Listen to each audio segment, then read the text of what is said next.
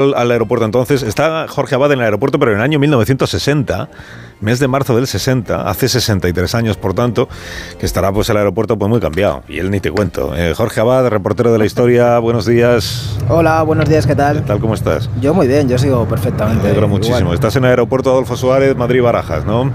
¿Quién es Adolfo Suárez? Hombre, Es que en el año 1960 nadie sabe quién es Adolfo Suárez. Ah, este aeropuerto se llama Aeropuerto de Barajas. Bueno, ya, pero tú has ido al año 60 desde aquí, desde el... Bueno, es igual. Si el quien no tiene conocimiento de la historia no la Pues tiene. no la tiene. No la tiene. Entonces, en 15 o 16 años, Adolfo Suárez será conocido por todo el- todos los que están ahí. Bueno, pues ahora- Bueno, ¿estás en el aeropuerto por qué? ¿Estás a pie de pista o el ruido ese que llega, qué es? Claro, estoy a pie de pista. He venido a- hasta el pie de la escalerilla a despedir a un grupo de 11 mujeres. Un grupo que tiene por delante un viaje larguísimo, hasta las antípodas. Les espera no solamente un viaje muy largo, sino una aventura de al menos dos años donde en Australia, en Australia nada En menos. ¿Y en qué se, qué- Nos qué se les ha perdido en, en Australia? ¿No había un país más lejano? Bueno, pues allí va cada uno donde surgen las oportunidades, Begoña. Y si en Australia resulta que hacen un llamamiento a las mujeres españolas para que vayan allá a trabajar, pues hay quienes dicen, ¿por qué no? ¿Eh? ¿Por qué no se van a ir si además pagan bien? Pues bueno. se prueba, se Pues prueba sí. entonces. Es verdad que está muy lejos. Es verdad que también, como os decía, se marchan con el compromiso de estar allí como poco dos años, que son los que han firmado, pero yo les veo cara de ilusión a estas mujeres, de ilusión y un poquito de nervios también. Voy a acercarme con el micrófono a una de ellas, que está mirando con los ojos muy abiertos al avión que tenemos aquí delante, que es de la BOAC, de la compañía aérea británica, que va a hacer primero el trayecto Madrid a Roma. ¿A Roma? Madrid, ¿Por Roma. qué? ¿Por qué a Roma? No, no iba en Australia. Sí, pero es que tienen un montón de escalas. Tienen que hacer un viaje con muchas escalas. Madrid, Roma. Allí van a subir mujeres italianas. De ahí van a Atenas, donde también van a embarcar mujeres griegas. Eh, después tienen escalas en el Cairo, en Irak, en Arabia Saudí, en la India, Bangkok, Tailandia, Manila y por fin a Melbourne. Melbourne. No sé cuántos días van a tardar, pero van a llegar y empezar allí su nueva vida con, con muchísimas horas de vuelo y muchas de ellas ni siquiera seguro que han visto nunca un avión tan de cerca. Estoy mirando con esta, esta mujer aquí, con ojos de sorprendida. Hola, buenos días. Hola, ¿Cuál es tu nombre? eh, me llamo Maripaz, Maripaz, ¿y tú de dónde eres? de Rubiano, de un pueblo de Asturias. ¿Y estás nerviosa? ¿Has montado alguna vez en un avión así tan...? No, no, nunca, nunca he montado y es que nunca había visto un avión. Mira, ponte estos auriculares si no te importa y así puedes escuchar a mis compañeros que te van a hablar desde el año 2023. Ahora sí que les Nos están se le van a ver los despeinando, ojos. Nos ¿no? están despeinando los aviones. Vale. Póntelos así, a ver si te pueden escuchar. Ujú. Os escucha Maripaz, Alsina Begoña, desde el Sí. año 23. Maripaz, hola.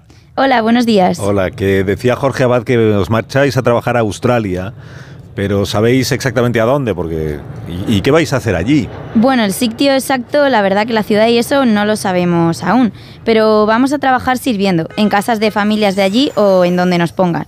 Y para eso, para limpiar, para cocinar, planchar, para atender la casa. Y Maripaz, ¿os, os pagan bien? ¿Os pagarán bien? Tiene que merecer la pena, ¿no? Para irse a un país tan lejano, tan remoto. Sí, sí, sí, merece la pena, porque aquí no hay casi trabajo y allí pues pagan, me parece que son como 5.000 pesetas cada mes. Y yo para ganar eso en el pueblo, buf, me cuesta meses, la verdad. Y tenéis que estar allí dos años. Es lo que hemos firmado, sí. Oye, además, perdona que interrumpa Alsina Begoña, esto es importante. Si estas mujeres, por lo que sea, deciden romper el compromiso y quieren regresar a España antes de cumplir ese contrato en Australia, tendrían no solo que pagarse el billete de vuelta, sino además abonar el pasaje de ida, el que van a disfrutar ahora porque por él no han tenido que pagar nada. Ajá. Y ojo, que en el año 60 no hay vuelos low cost. Aquí cada billete cuesta 40.000 pesetas. 40.000 Madre pesetas, mía, ¿eh? Y van a ganar época. Sí, 5.000 sí, sí. al mes. Es el sueldo de ocho meses, ¿no? Eso es. Ocho meses. Así. ¿Y, y tú qué edad tienes, Maripaz? 24 años. Bueno, los cumplo el mes que viene, me tocará celebrarlo allí. Bueno, está casi en el límite de edad, porque en este plan solo pueden ir mujeres de entre 23 y 35 años. ¿Y dejas ahí, eh, o algún novio, Maripaz, o algún amigo importante, no sé? No, no, yo soy sol- soltera. Ah, vale. No tengo novio y pues eso, soltera y sin compromiso. Cotillas, ahí. Sí, la verdad es que sí. Llevas una mañana y... que igual allí en Australia, pues, pues bueno, conocerás gente, claro. Y a lo mejor pues te cambia la vida. Y, y a lo mejor te quedas no dos años, sino muchos más años. Bueno, quién, Quién sabe, sabe. claro. Eso es, sí, yo de momento voy a trabajar y luego Dios dirá. Muy bien. Bueno, muchas gracias, Maripaz, que le tengo que dejar aquí. Gracias, que Maripaz. Gracias a vosotros. Está aquí ya. Han abierto las puertas del avión y van a ir entrando los pasajeros y las pasajeras con destino a un país en el que, por cierto, ya hay más emigrantes españoles, sobre todo hombres, casi todos ellos además vascos y navarros, que marcharon hace un par de años en otro plan especial de inmigración para dedicarse a tareas, en este caso agrícolas, sobre todo para trabajar en la caña de azúcar. Bueno, Pues ahí encontrarán compatriotas entonces, eh, o no, porque Australia es enorme, o sea que igual no se encuentra. Bueno, te dejamos ahí, Jorge Abad, para que despidas a estas españolas que están a punto de despegar con destino al otro lado del mundo. Agita un, agita un pañuelo blanco, que es lo que se hacía en esta época, en el año 60. Sí, además tengo uno de tela. Claro. Que es también muy de la época. Perfecto. No hay Kleenex aquí. No, no, de tela. no había de eso. Adiós, Jorge. Adiós. Adiós, adiós. Mujeres a las que despedía Baden en Barajas fueron las primeras, pero entre ese mes de marzo del año 60 y el año 63 tomaron ese mismo camino hacia Australia 700 mujeres de nuestro país, que como hemos escuchado iban con la idea de trabajar en el servicio doméstico, y así fue en muchas ocasiones, pero que encontraron allí cosas que no siempre coincidían con el proyecto que les habían explicado aquí en España. Y a aquel programa, que partió por iniciativa del gobierno y de la Iglesia australiana, se le conoció como el Plan Marta, y las Martas eran estas mujeres. Y seguramente esta historia habría caído en el olvido de no ser por el empeño de investigadoras como Natalia Ortiz, que junto con Javier Castro han realizado un documental que se llama El avión de las novias. Natalia es española, vive desde hace 30 años en Sydney eh, son 10 horas por delante de nosotros ahora mismo, así que son eh, las 9 y media de la noche. 10 horas, 9 y media de la noche. Así que voy a saludar a Natalia, que igual tendrá cosas que hacer. Buena, buenos días, buenas noches, Natalia, ¿cómo estás? buenas noches desde la lejana Australia, ¿cómo estáis? Muy bien, encantado de escucharte.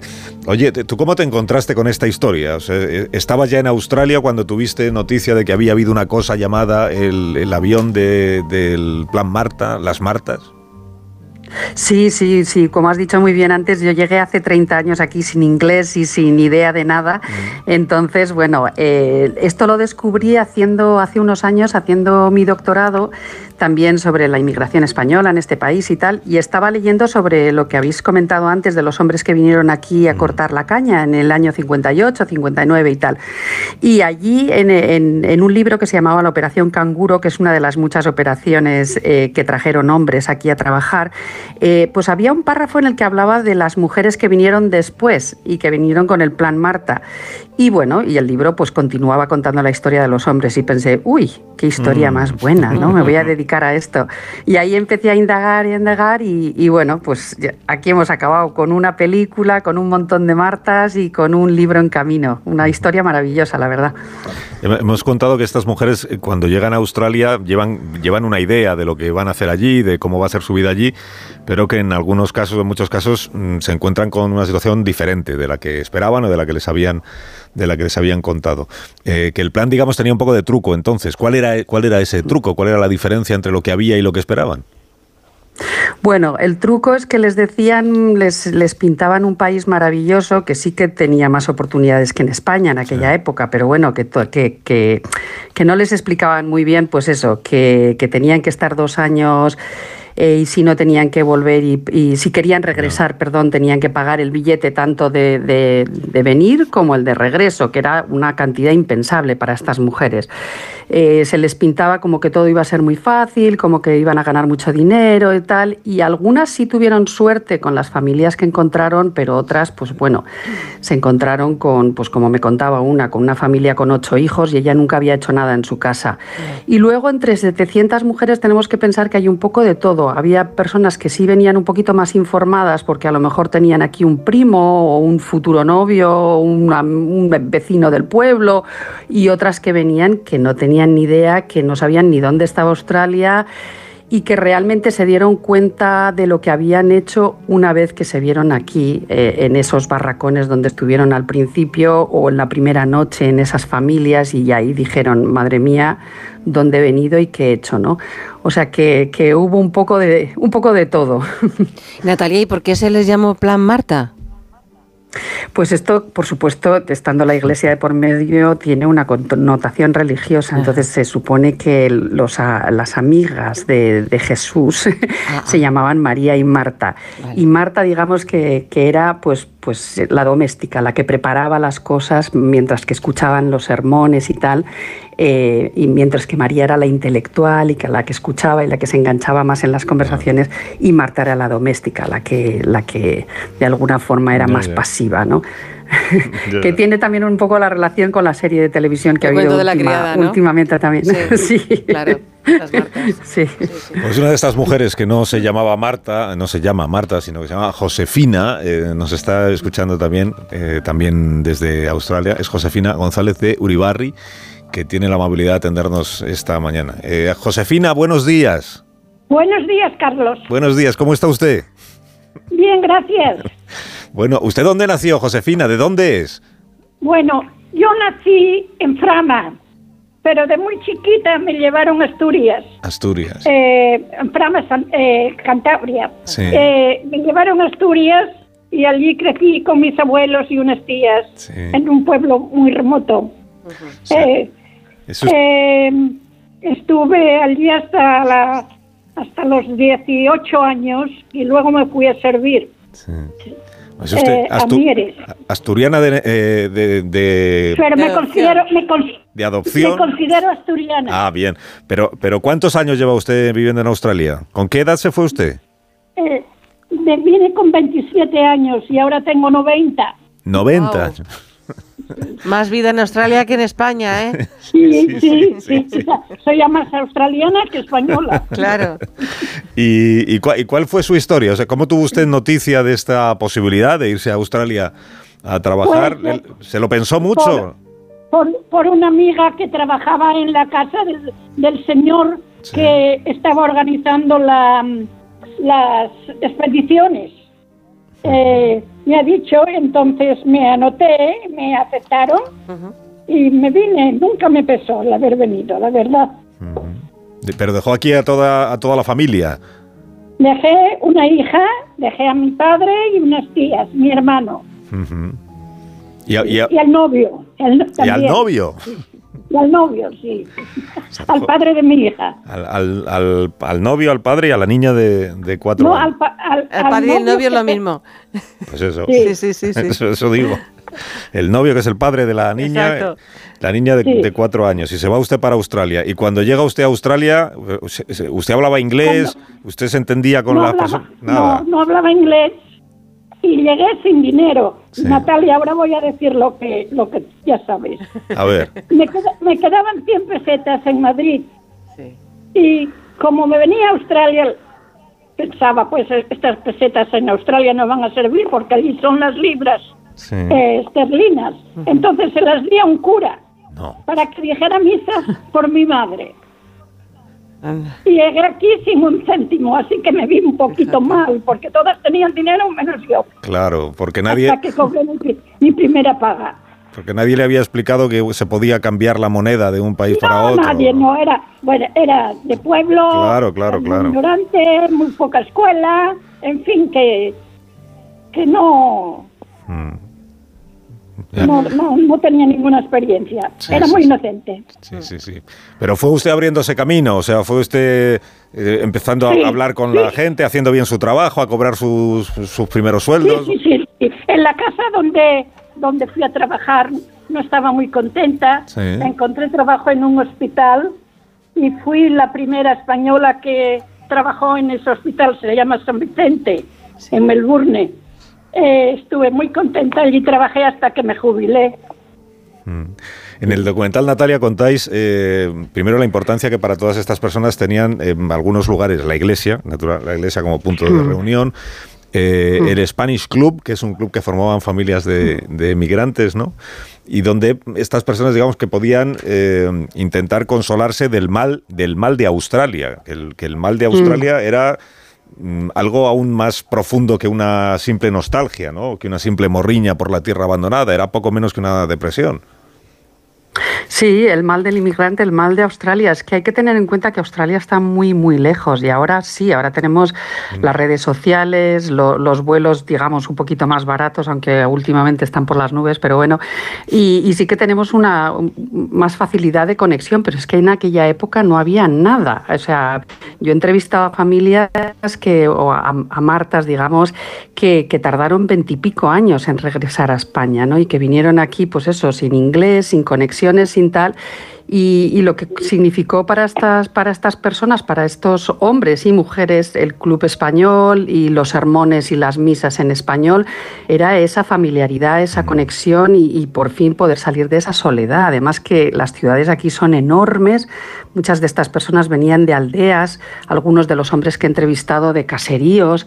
Entonces, bueno, fue un cambio tremendo, tremendo, tremendo. O sea que supuso muchísimo el club español. Eh, una segunda familia y, el, sentirse un poco en casa, ¿no? De alguna forma en, en este, en este lugar tan, tan lejano.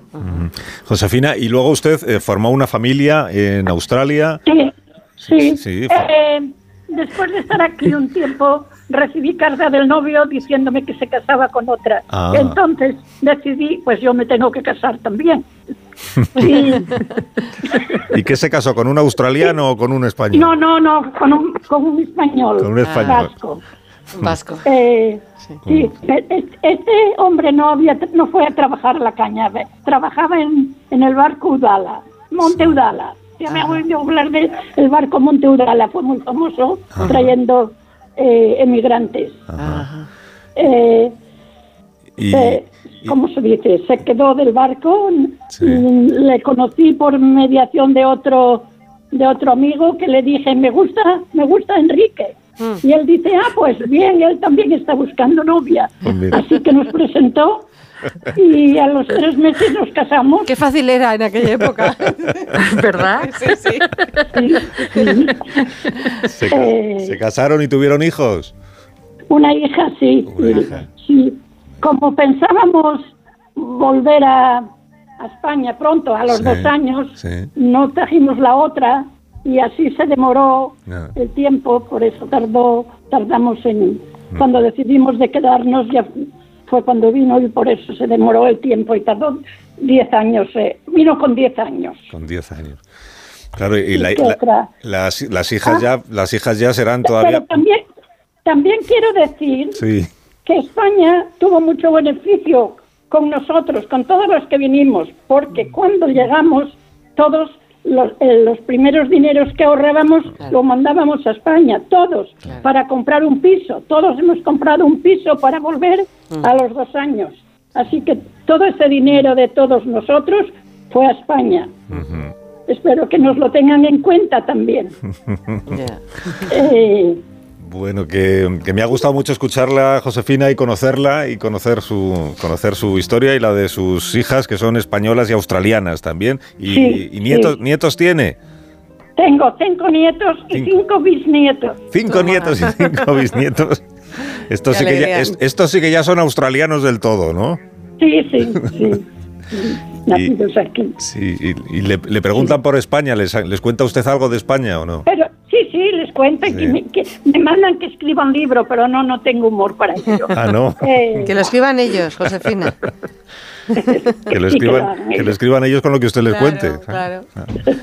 Josefina, muchas gracias por haber hablado con nosotros. Le envío un beso enorme. Muy bien, gracias a usted. Gracias, Josefina, gracias. Y gracias a Natalia Ortiz por habernos descubierto esta historia y por haber realizado este documental que se puede ver en eh, Radio Televisión Española, en la web de Radio Televisión Española. Está el documental sobre el avión de las novias, la historia de, de las Martas. Natalia, muchas gracias por el trabajo y por la conversación. Muchísimas gracias a vosotros. Un abrazo. Gracias. Hasta luego. 16 minutos para que sean las 12 de la mañana. Hacemos una pausa cortita. Creo que está empezando a hablar Tamames en el Congreso de los Diputados. Por fin. Ahora mismo lo contamos. Más de uno.